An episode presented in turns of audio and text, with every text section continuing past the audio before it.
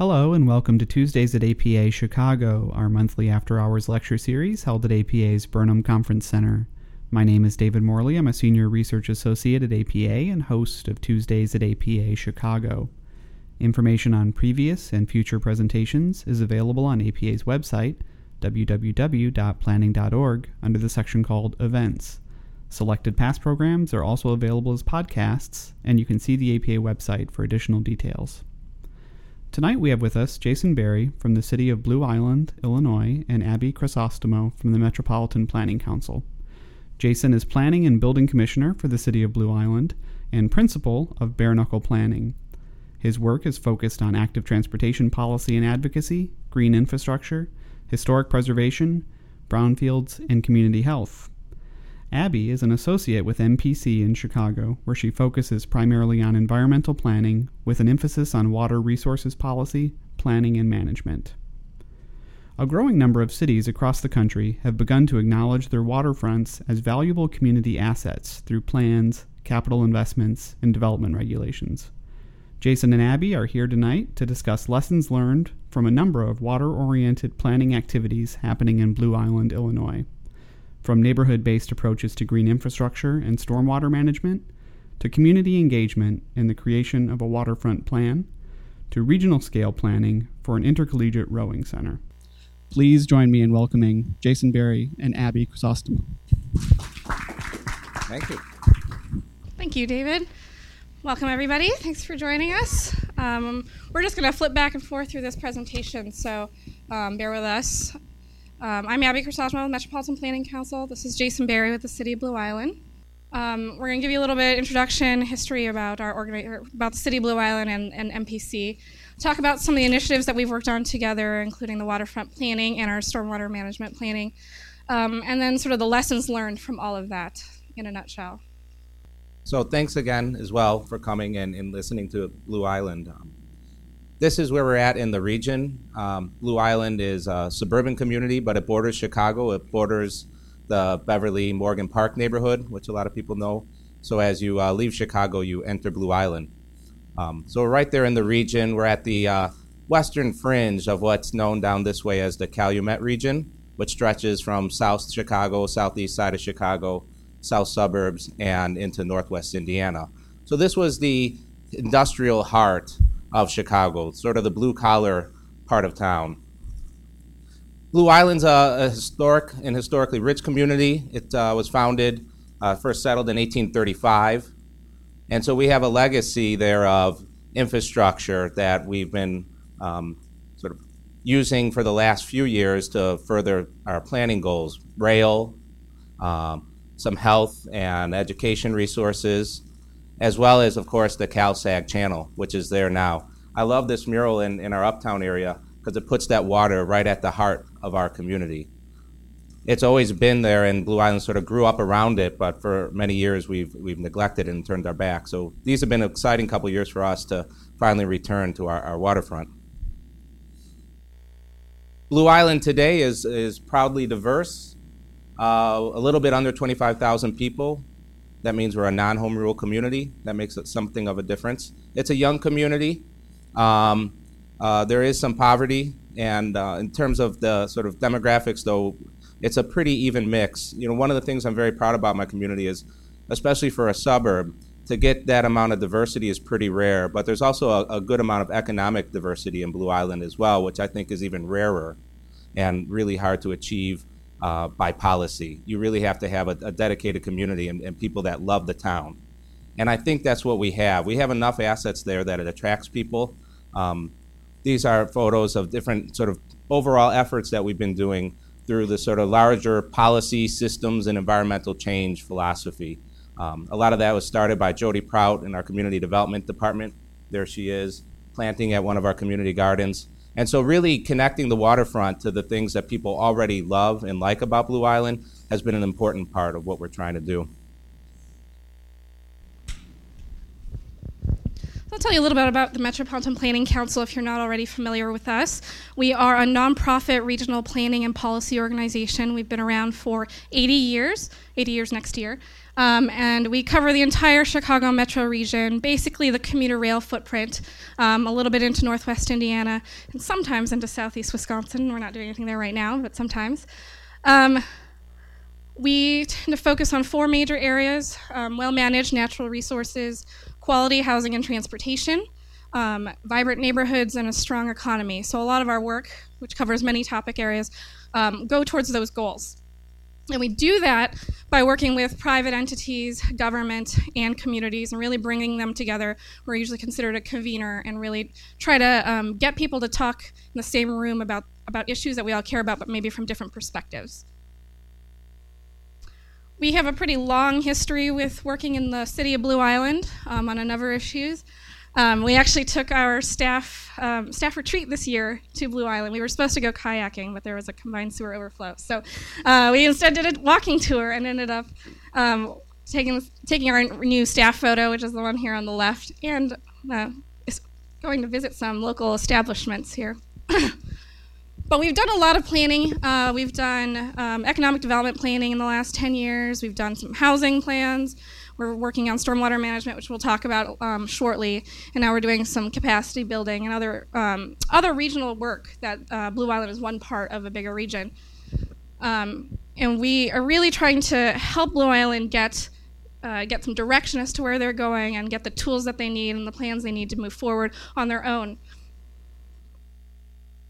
And we're going to talk about today is water as a community asset. So, Blue Island is lucky because it's on the CalSag channel, and it actually sits on both sides of that channel, which is pretty rare um, for the communities in the Calumet region. And so it, ha- it, can take advantage of both sides of that bank. Um, at the same time, it has what many communities have with um, stormwater problems and flooding issues. And you know, in, I think in the planning world, we tend to keep these things really separate. We, we tend to, you know, somebody works on water, someone works on housing, someone works on economic development. Um, and something that we try to do at MPC, and we're trying to do in partnership with Blue Island, is try to break those silos and work across those boundaries and actually get people to pay attention to all aspects of planning, including stormwater management planning, which you know you wouldn't necessarily expect these you know little girls to think about ever. so you can see here on this bridge, you've got some kids playing on the bridge. You've got people fishing off of another bridge in Blue Island. They're um, this little man-made waterfall, the SEPA station that MWRD owns, is right next to their metro station in the downtown in Blue Island. And you've just got these all this um, all these assets that the community can recognize with the waterfront. But then there's also a way to leverage that to get them to pay attention to other bigger issues and how that connects to things like stormwater management or water supply.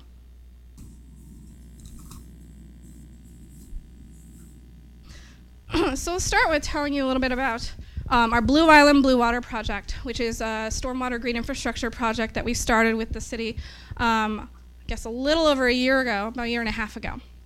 Uh, there's this neighborhood in Blue Island, which is in the north northeasternmost corner of the city, um, bounded on, by 119th Street on the north, which is the border with the city of Chicago. Um, it's a pretty diverse neighborhood. A little uh, tends to be on the lower income side within Blue Island and they were having a lot of flooding problems. so you'll see here, it's hard to, you know, if you don't, if you can't read these gray maps, it's a little hard to tell. But um, this part of the town actually sits on a hill. Blue Island used to be an actual island, so there's there's actually hills and elevation in Blue Island, unlike in other areas in the region.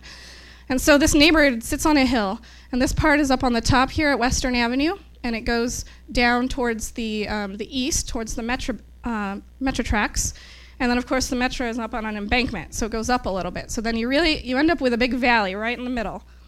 And every time it rains, that valley fills up and floods all those homes that are here in the middle. And then all the homes sort of on the way sort of get the damage of all the stormwater running down the hill. and they've had problems repeatedly, and they've asked the city to do something about it, and the city you know, does the best they can, but it, you know, past plans have required huge engineering tunnels and really expensive um, infrastructure to fix what's what's going on there. And then this section also flows out into the CalSag channel. So there's combined sewer overflows in the rain into the CalSag channel. So, yeah, you know, see here what it looks like in the neighborhood, which is typical all over the region. You've got downspouts, some that are still connected to the sewer system, But then you've got some that are not connected, but they're just going out into pavement, so that doesn't actually really help anything. I like this house here, where the downspouts just sort of fly off the front shutters and I don't know, onto the sidewalk. You've got this giant school in the southern part of the neighborhood where all their downspouts are all connected. It's a really huge school, lots of impervious surfaces, and inside that school is this courtyard, which would you would think would be a nice green space that might be actually helpful for stormwater management, but is actually um, originally it was very poorly planned, and so there's really poor soil and a lot of construction debris in there. so the city of Blue Island applied for an Illinois Green Infrastructure Grant with the Illinois EPA. Um, that included a whole host of public right-of-way in, uh, investments as well as some engagement with homeowners and businesses. They didn't end up getting that grant, but instead we decided to work with them and some existing entities in the region that have some tools that are helpful and try to do sort of the private engagement side anyway without the funding.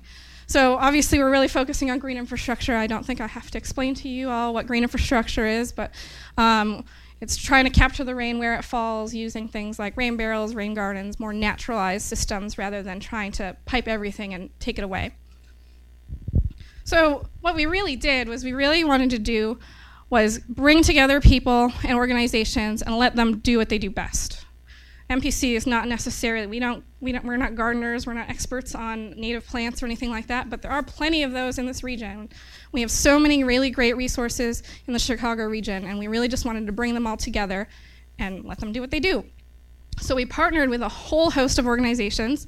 Um, the Illinois Department of Natural Resources uh, were able to donate plants, native plants, to this effort. Um, Illinois Indiana Sea Grant was able to do some teacher training at a local school for us on watershed planning.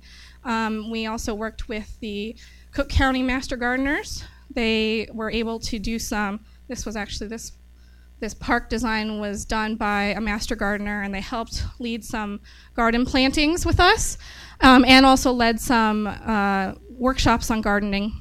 We also partnered with USGBC in their Green Schools Day, and through that partnered with the Lakota group, who designed these two here, to do more more um, native gar- native plant gardens, sort of demonstration rain gardens in the neighborhood.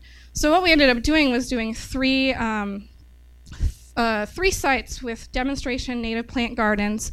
Some of which were actual rain gardens, some of which were just native plant gardens, um, and then 125 rain barrel installations throughout the neighborhood at both private residences and businesses. And we've also partnered with um, the Blue Island Park District, some local churches, the city, the chamber, some local businesses. Really got all these people together, and this, there was no budget for this project, really. Um, a lot of this was in kind services or things that these entities already do as a service um, that we just took advantage of and put in this one place. So, in the end, um, we had three big volunteer days. We had about 1,200 hours of um, volunteers from 150 or so uh, different volunteers, 125 rain barrels at 33 residences and three um, schools, churches.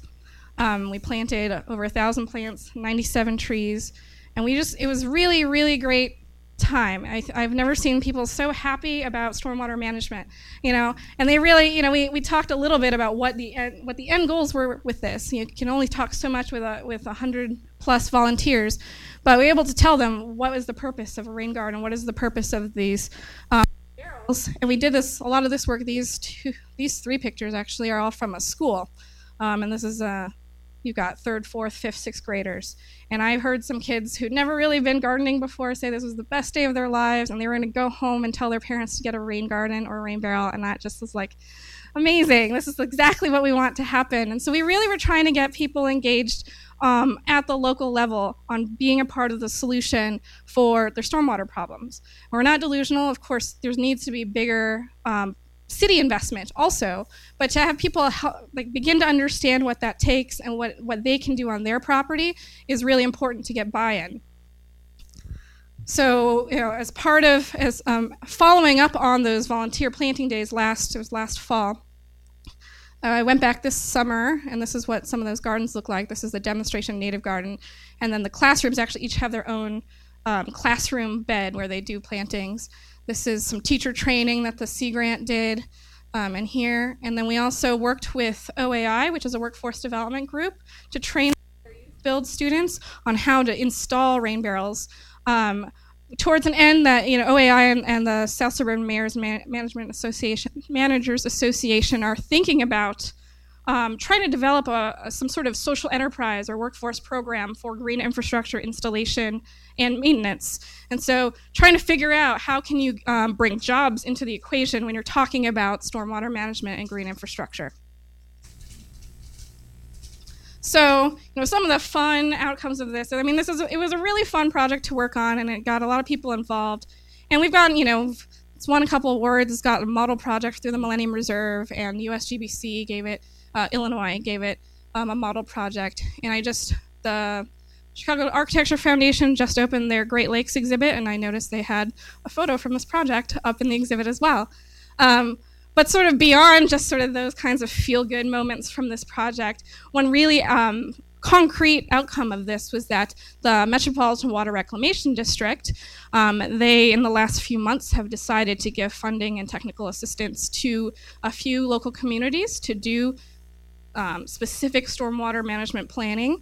Um, and projects, and they identified Blue Island as one of their first 12 that they're going to start doing intergovernmental agreements with. And that, I mean, that was entirely due to the sort of effort that the city and its residents put into this this particular neighborhood and trying to devote time to um, green infrastructure and stormwater management.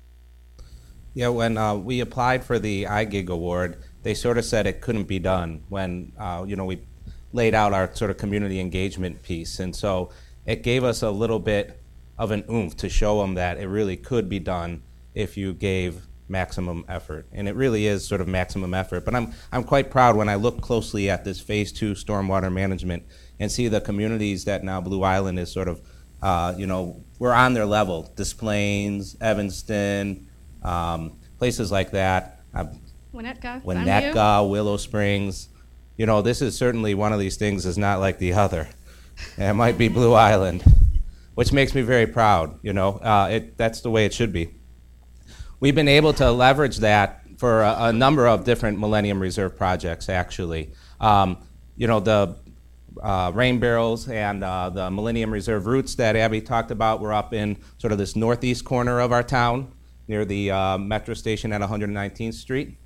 Uh, we're also working with uh, open lands on uh, Calumet water trails along the Little Calumet River. That's along our eastern border. So there will be five workshops uh, this coming year, teaching kids how to paddle, bringing people to the water, and getting them involved with the uh, Little Calumet River. And then also with South Suburban Mayors and Managers, a regional initiative along Midlothian Creek. That began really through uh, Brownfields funding that Jody Prout secured for the, the city uh, and looking at cargo-oriented development and morphed into this sort of regional project that include Midlothian, Robbins, Blue Island, and other communities in the region. Communities that really hadn't been engaged in planning uh, you know, they don't have professional planners on their staff and hadn't been engaged really regionally as well. So water has become a really excellent way for us to talk to our neighbors. Uh, not surprising, of course. One of the um, next steps for Blue Island that we're most excited about is the lease of the Water Reclamation District land. Uh, this is a first for probably our region down there. But as Abby mentioned, Blue Island, of course, is on both sides of the Cal Sag. That makes the Water Reclamation District and their right of way the largest landowner in Blue Island. They own 130 acres. And so we needed to lease this land so we could have the CalSag Trail come through. This is, uh, this is our 606. This is the 708. This trail goes from Lemont to the Indiana line, essentially, to Burnham, 26 miles. Really remarkable achievement that gets under construction next year. 80% of it is funded. Um, so we had to lease this land for the trail and then realized that we had a bunch of leftover. And we really started to think about so, what do we do with all this other land? Not only how do we leverage the trail to um, get people into Blue Island, but how do we use this as an asset? So, we shifted gears towards a waterfront planning process. Um, this again is our waterfront, and about the scope of the plan includes both the Cal Sag Channel and the Little Calumet River, which meet at the eastern corner in Blue Island at a, a location called Phase Point. Uh, the City of Blue Island hired Weaver Boos Consultant as the project lead, and we're working with Smith Group JJR and Metropolitan Planning Council on developing a plan for this entire corridor, something Blue Island really has never thought about before. And the audacity of something like this is, is I was reminded about today when I was putting this together. These are photos from 1970, so two years before the Clean Water Act. This guy here is fishing benzene, frozen benzene, out of the Cal Sag. This is taken in Blue Island. Those uh, Clark Oil Refinery is right behind there. Uh, at the other corner is just west of Blue Island at what's known as the Acme Bend on the Calumet River, and that's the Chicago Sanitary District, um, just sort of their sewer outfall. And this is all you could see sort of floating down towards Blue Island. Um, you know, the CalSag has an industrial legacy. I think it's one that's important, but it also speaks to um, some of the challenges for the community uh, when we began to, to, to look at the CalSag. It was an industrial corridor, it was a working place. It was a sanitary canal when it was first constructed in the 1920s. So it grew up with um, manufactured gas plants, coal. This is right along the banks of the CalSag. Rail, of course, uh, cheek to jaw with not only the, the waterway, but also with, with the community. Nevertheless, of course, there is sort of a, always been a coexistence with the industrial landscape in the Calumet region. Uh, the photo of rowing, which we celebrate now, that photo there is from 1976 from an amateur rowing event. Um, you could see in the top corner how narrow the CalSag was when it first opened, only 60 feet wide. And the folks in the bottom are enjoying Stony Creek, which is right next to, in the background, that manufactured gas plant. Today, a lot of these sites give us um, you know, an opportunity to redevelop through brownfields funding. That's an important part of Blue Island's uh, sort of waterfront plan. We um, are looking at the site at the bottom. Uh, we call it either Stony Creek. It's a former manufactured gas plant site, so the photo above it stood on that site from the 1900s to the 1950s. Uh, that site has been remediated, so it's a successful brownfield, uh, and all the uh, sort of contamination has been removed. I want to give credit too to some of the, the legacy that this left behind. And it's really one of our most important assets when we went out and sort of rediscovered the Little Calumet and the CalSag channel. This is half of the Blue Island locks. When you uh, traveled west down the CalSag in the, from the 1920s to the 1960s, this would have been the first lock. This was before the O'Brien lock. So this was the controlling works for the Illinois waterway on, in the Calumet region. Uh, actually just last uh, spring for the APA conference, we bought 20 planners from Connecticut to Los Angeles out onto the CalSag and did exactly this. These are people kayaking on the CalSag. So bringing people to the water um, is something very new for us, but very important and very powerful. Um, I never went kayaking in my life until somebody suggested I do it on the CalSag. And maybe just because I'm totally ignorant about kayaking or just really passionate about the Cal Sag, I said, I'll do it. And it was on a windy day, and I was out there with one other guy, and he's far enough ahead of me that he couldn't hear me screaming, This is not a good idea. But I sort of manned up and got through it. But man, when you're on a kayak, that water looks big. It's 225 feet wide, these big walls from these old locks.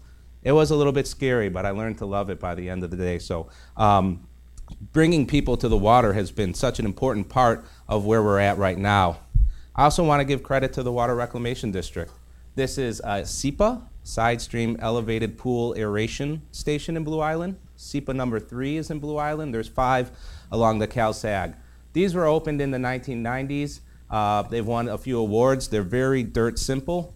They have a pump house, which is a giant corkscrew that takes water out of the CalSag and then pumps it out over these weirs to create waterfalls that oxygenate the water.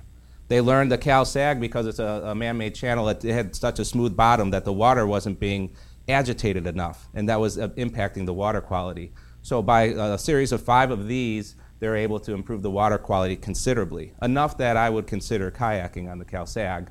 And I grew up down in the region, and it is a place that had a reputation of giving you like a third arm if you looked at it, let alone touched it. So, I, um, well, address that later. And, and um, you know, Blue Island and the Calumet region is, I think, the first online for disinfection uh, through the uh, consent decree with the EPA and the Water Reclamation District. And um, they've been doing some remarkable things as well with the Watershed Management Ordinance, which we support and we think will do a, a great job to improve the water quality in Blue Island. So all these pieces are coming together now along our corridor. And what we're finding is, you know, if, if you're not bringing folks to them, they might not know they exist. You know, people turn their back on the CalSAG for so long. There's a few events, rowing events and such, that have sort of pushed the envelope a little bit. But we really wanted the community to be engaged in, in this project. Um, so we started looking at existing assets that people love. That's that, you know, plants, paddles, and people. You know, the, uh, the restoration that's happening along the Little Calumet River. The college rowing events that have already happened. There's been three college rowing events on the CalSAG. We have lanes in the CalSAG that you pull up for that. And of course, the people that provide that place, the authenticity that I think is so much a part of why the folks in Blue Island care about it. It's a very authentic, a very real place. And I think that plants, paddles, people also plays into that triple bottom line approach that the CalSAG Trail taught us about, you know, that we could leverage sort of the people and, the, and do it in a way that sort of protects their pocketbook, hopefully expands their pocketbook, but also do it in a way that's very uh, respectful of the planet and sort of environmental conditions. So when we uh, started working on the waterfront, MPC's role was to help with that place making people, place, place making peace, getting people to the waterfront and experiencing them. So if Abby, you want to talk about that, go ahead. Yeah, so we're just one of um, three entities that are working on the waterfront plan. There's actual landscape architects and engineers who are doing the, you know, the intense mapping and planning. But what our role really was was to connect all of that to the actual people who live in Blue Island. And like Jason said, people don't really think about the water at all. Um, I don't I don't live in Blue Island and I think about it because I I mean I've I visited I care about the water I, I think about water all the time that's my job but people who live there and have lived there for many years, they don't they forget that a that a river or a channel actually even exists, and they don't really spend any time there. And so we wanted to figure out well now that this opportunity has come about leasing the land from MWRD to actually program the space, get people out to the water, get people sort of engaged in the community. What do people want there? What would people want to do? What would people what would get people out to the water? Um, and so we, we were brought on to, to do some placemaking activities, and, and this is what something for the Project for Public Spaces does.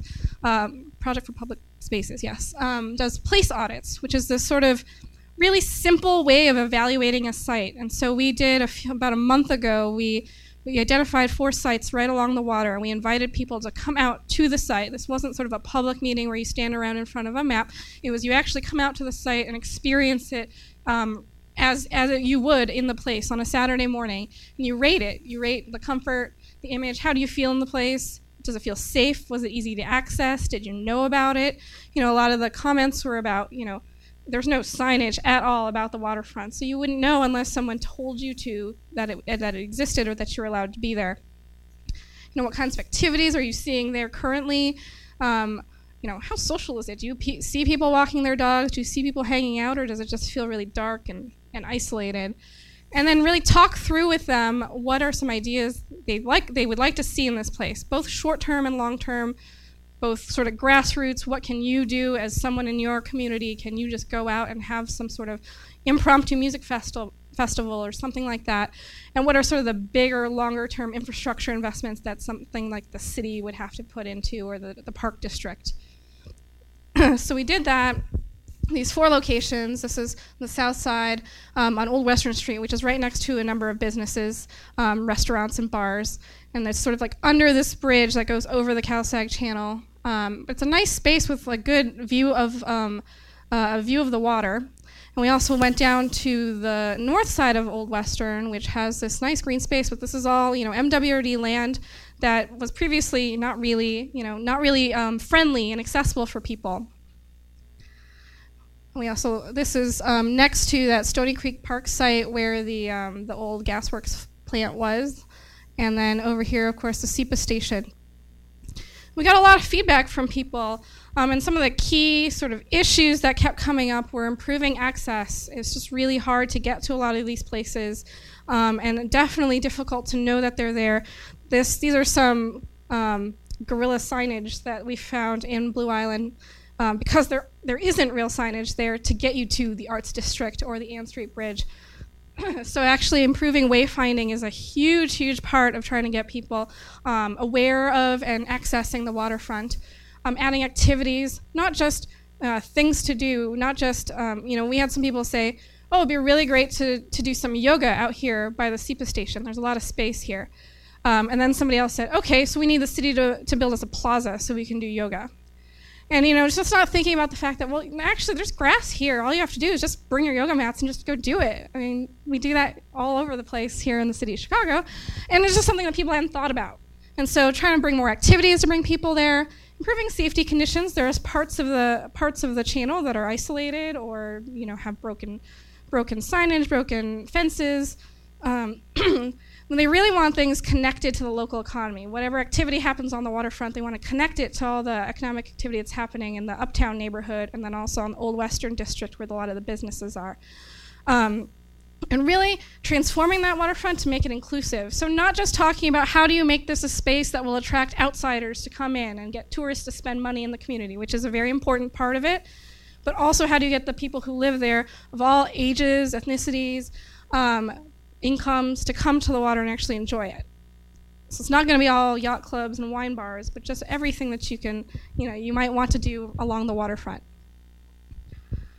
So that waterfront planning is still ongoing. We'll be wrapping up in January. Um, but it's it's a good time for this. Um, not only is it timed with the MWRD leasing the land, but there's a lot of sort of new funding that's coming out now that's sort of related to this. The Chi-Cal Rivers Fund that came out mm, like three or four months ago and is all about access to waterfront, improving stormwater management, and small, small scale implementation grants.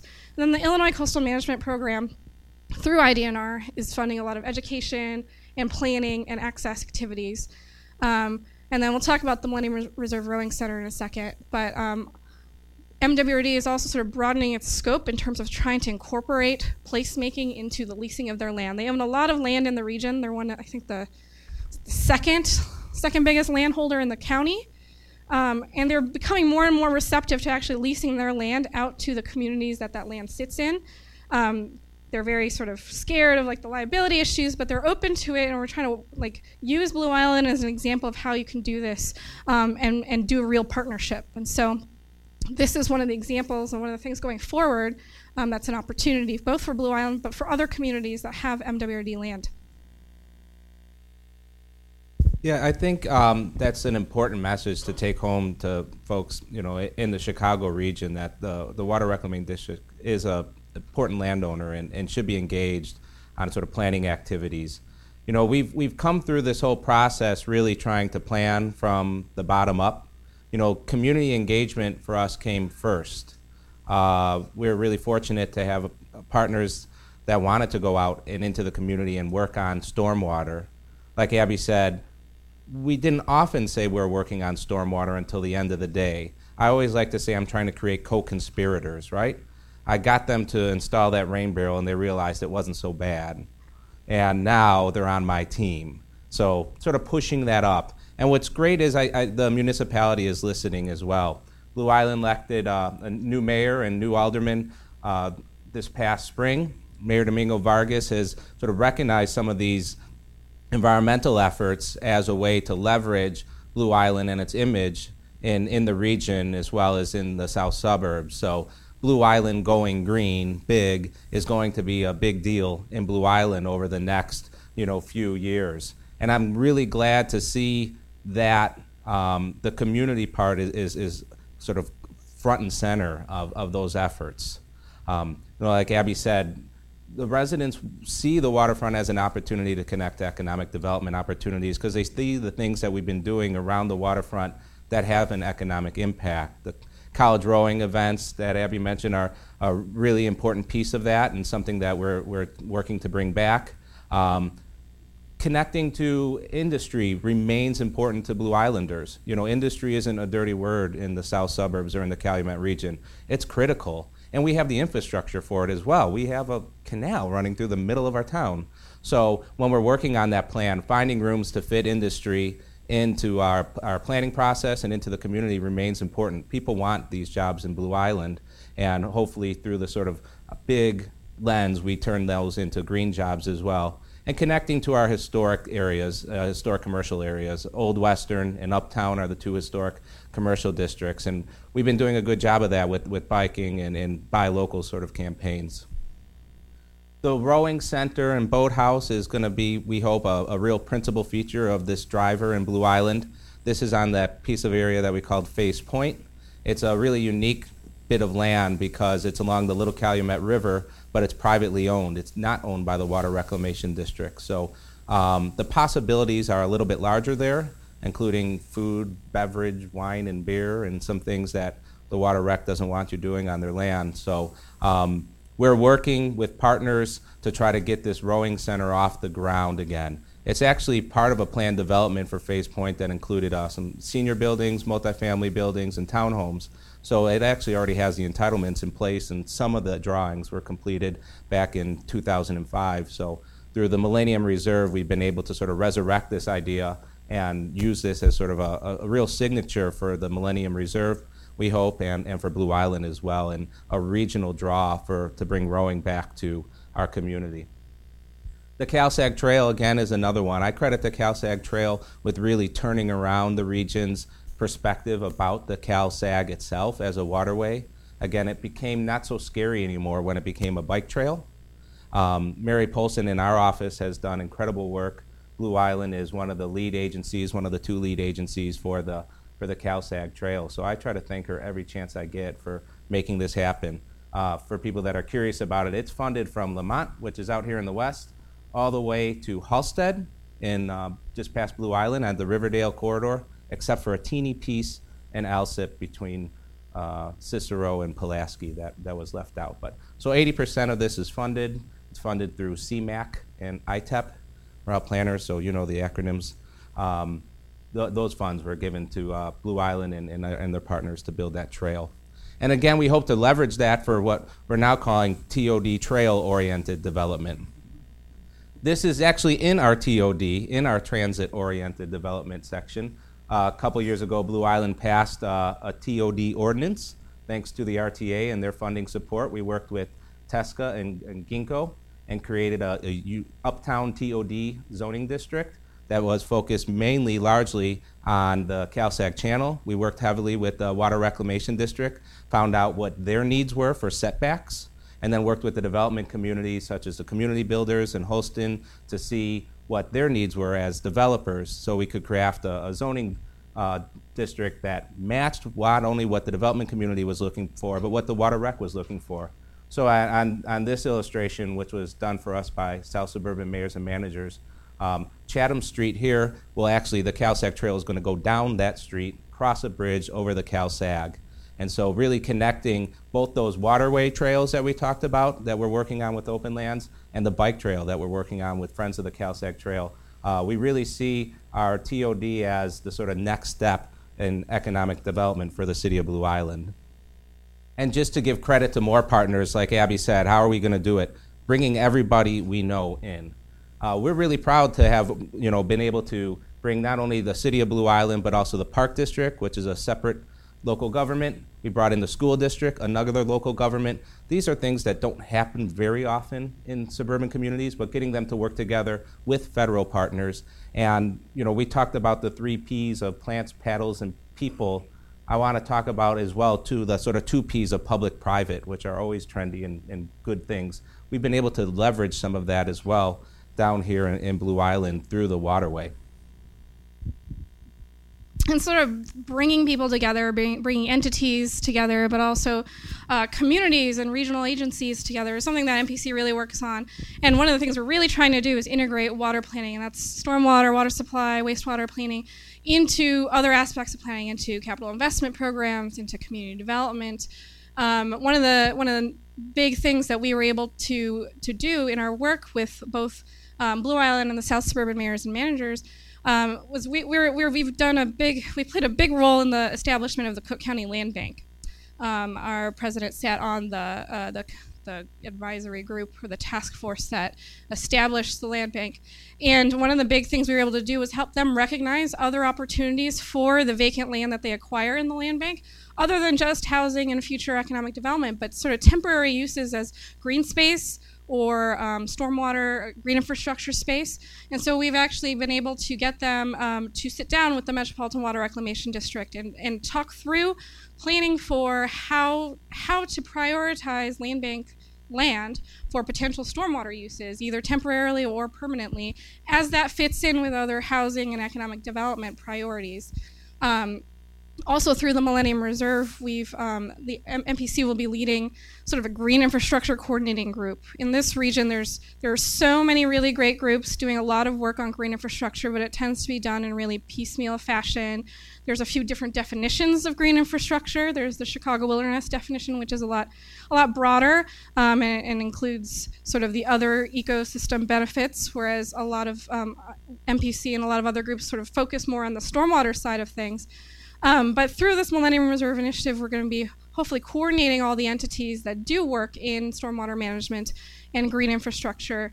MWRD, Illinois EPA, IDNR, City of Chicago, um, Chicago Wilderness, all these groups that have some sort of stake in the game in terms of stormwater management and help coordinate how, how are we actually going to utilize the tools we have, like the land bank, like TOD funds, like the CalSag Trail, like all these partnerships that have been established, how are we going to be able to use those tools and existing data and modeling to really prioritize how to do regional scale stormwater management, um, which is sort of a really exciting opportunity for us. Um, and that's at the really big regional scale. But still, it really comes down to a lot of a lot of the attention that's paid to this comes from the attention that goes into the local scale. You know, when it when it rains, you know, we talk about this at a regional issue of stormwater management and flooding, but people experience it in their daily lives on a very local scale, in their basements, in their backyards that flood. The rains just the other the other day was that Sunday? I mean, my entire street was completely flooded. I couldn't get through some of the sidewalks. Um, so people experience it really locally, and so being able to to reach people at that level by engaging them at a very local level has been a really big part of what we're trying to do and what we did here in Blue Island. That said, is it replicable? Is this some sort of model? I mean, Jason and I have both been asked to speak about this project many times, and you know, we, you know, it's it's one award that's featured, you know, at, at CAF. But is it is it a model that's actually replicable? And you know, I think the answer is sort of mixed. I would say maybe if you really get the right partners in the room and everyone's dedicated and someone's sort of herding cats. Um, I don't know. Jason might say something different than that. I don't know. Um, but really trying to figure out too, how do you make me, uh, meaningful engagement? So we we did this sort of stormwater management planning at a local level from the grassroots. We started with working with private entities. We didn't start with doing big sewer projects in the street.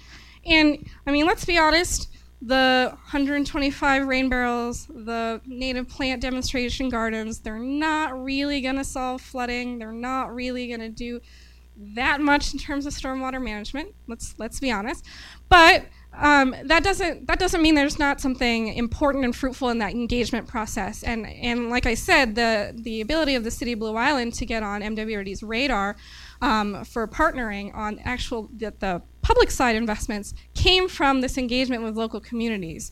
Um, and so using using this sort of green infrastructure engagement as an education and outreach tool is actually really important is if you recognize it as that and not so much as hey this is going to solve your basement backups.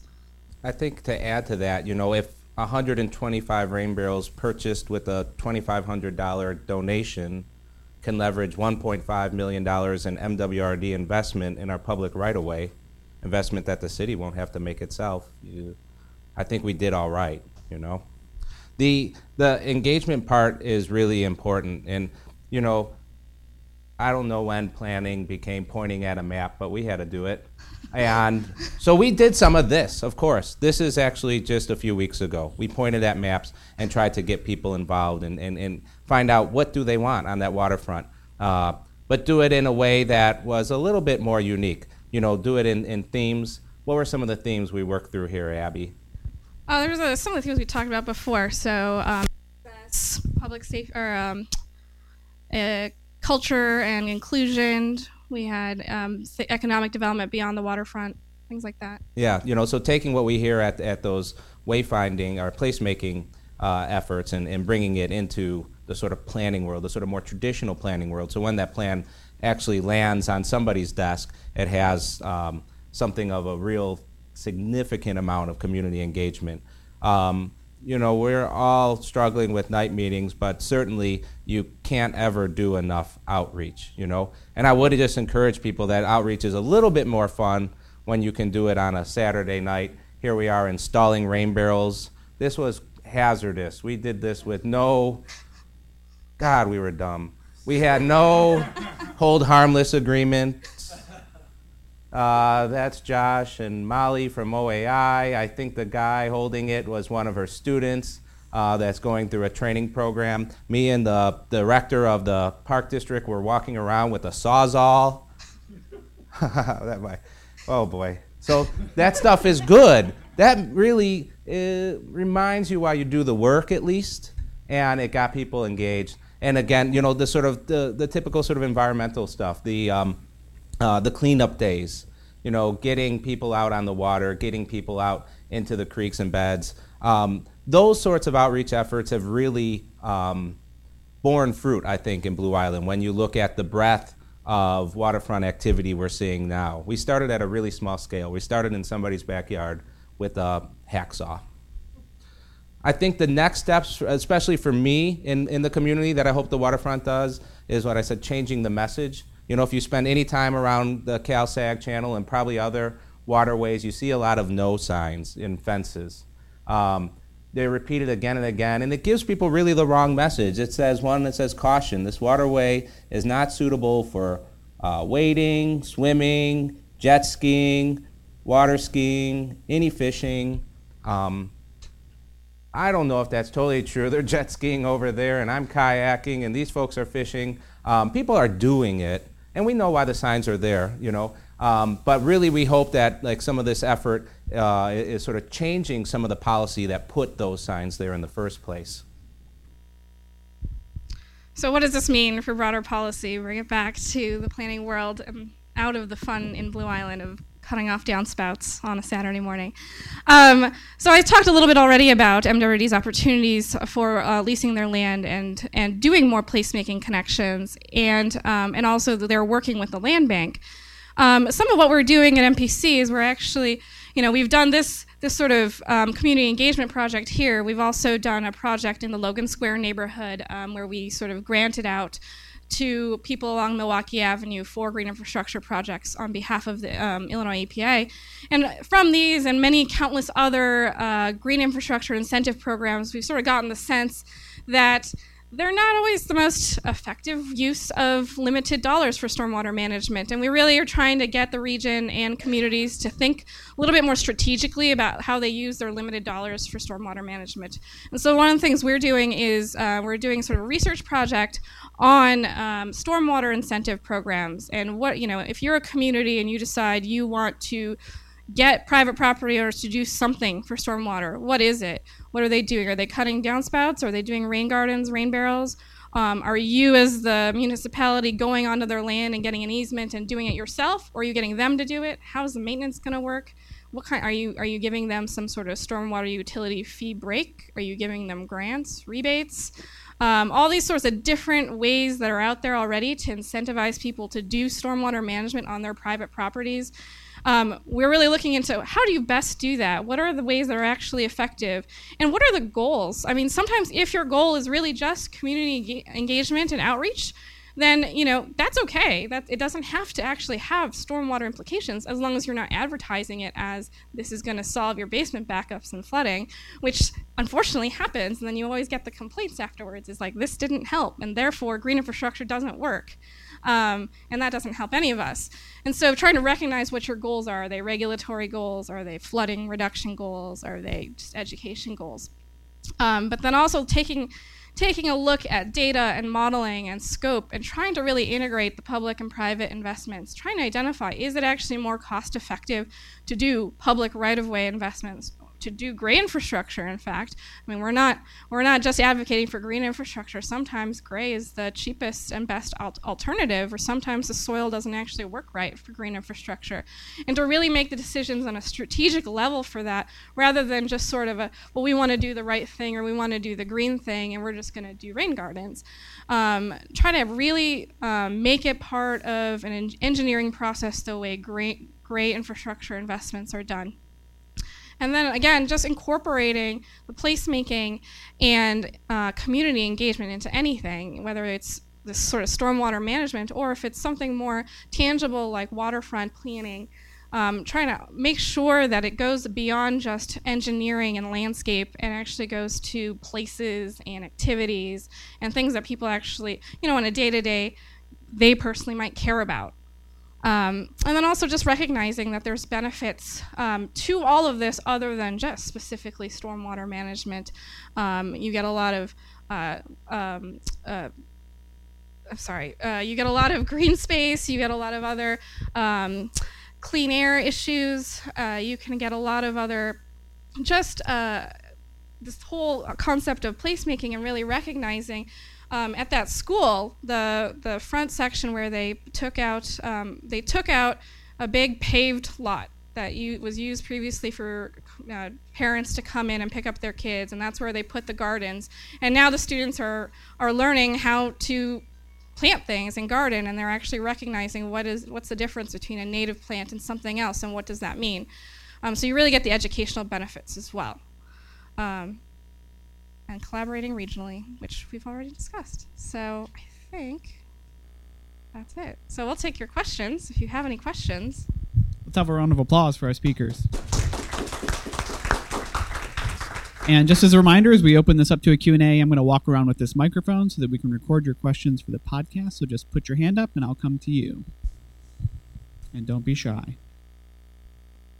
Or I'll ask the first question. So, moderator's prerogative here. Um, so, I think you've given some clues sort of throughout the presentation as to what extent all of these different initiatives have been uh, strategic versus part of a long range vision or something in between.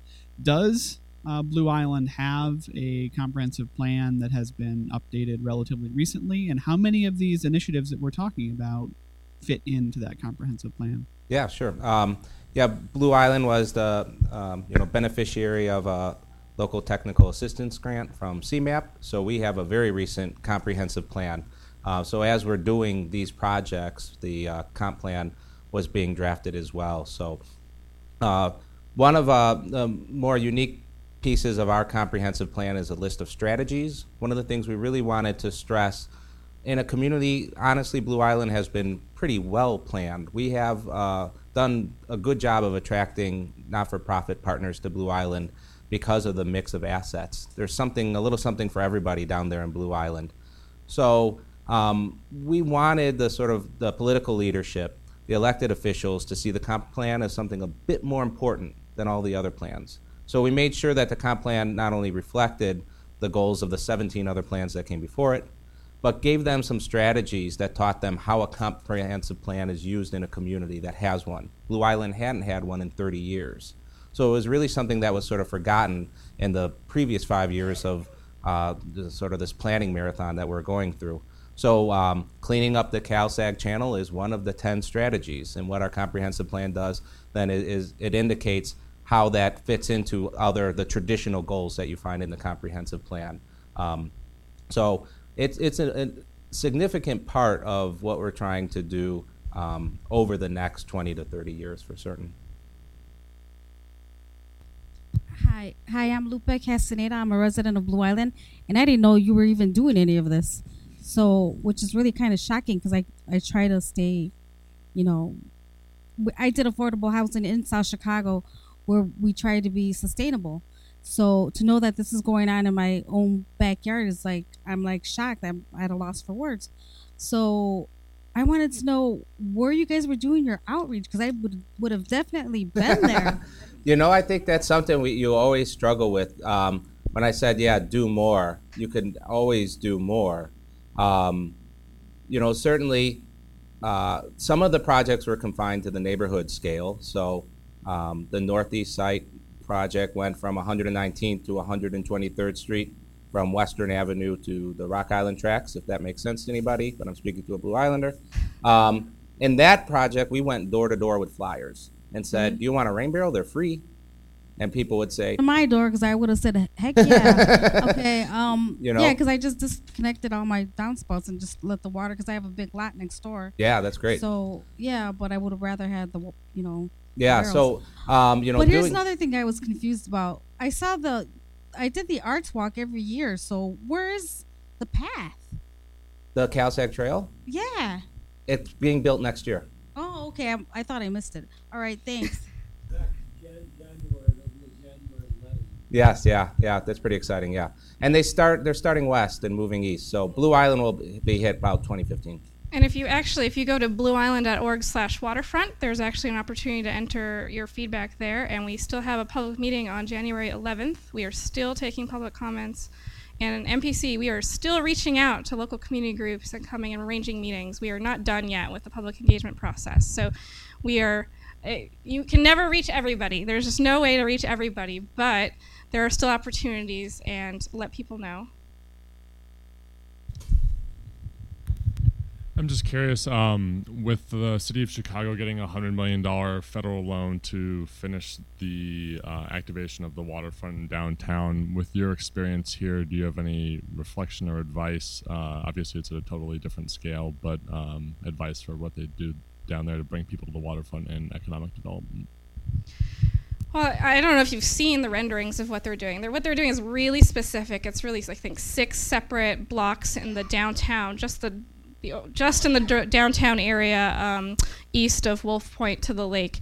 And they're doing, I can't remember which firm designed it. I should remember that. But um, each block has a different theme, and so there's like one that's sort of a playground. There's one with a um, with lounge seating, so you can just sort of hang out like a cafe. There's one with like a fountain that mimics the uh, history of the water or something like that. You, they've got pictures of this online, but they're really just focused right there in the downtown area, and it's very much. I, I see it sort of like a, a tourist attraction slash you know lunchtime crowd hangout spot. Um, you know, I'd re- what I'd really like for the city to do, and I think, and they're talking about this in the long term, is doing a waterfront. You know, Mayor Emanuel always talks about the the river being the second waterfront. Um, they're thinking about doing a waterfront plan along all of the, the river, and so um, you you get a lot more opportunities there because you're actually going into different neighborhoods. You're not just concentrated to the downtown, which is such high density and high high traffic, but you actually get into the neighborhoods.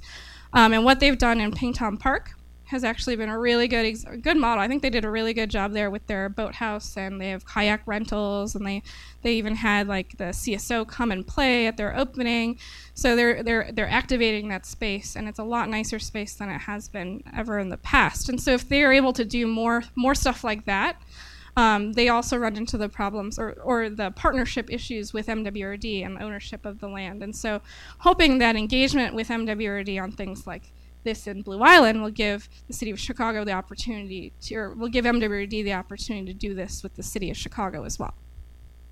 Uh, I did come in late, so excuse my tardiness in case you've already addressed this. With the Fay's Point, um, how is that going? Was it very successful? And did you get more people from the area itself, or were, was that uh, property able to attract people from all over?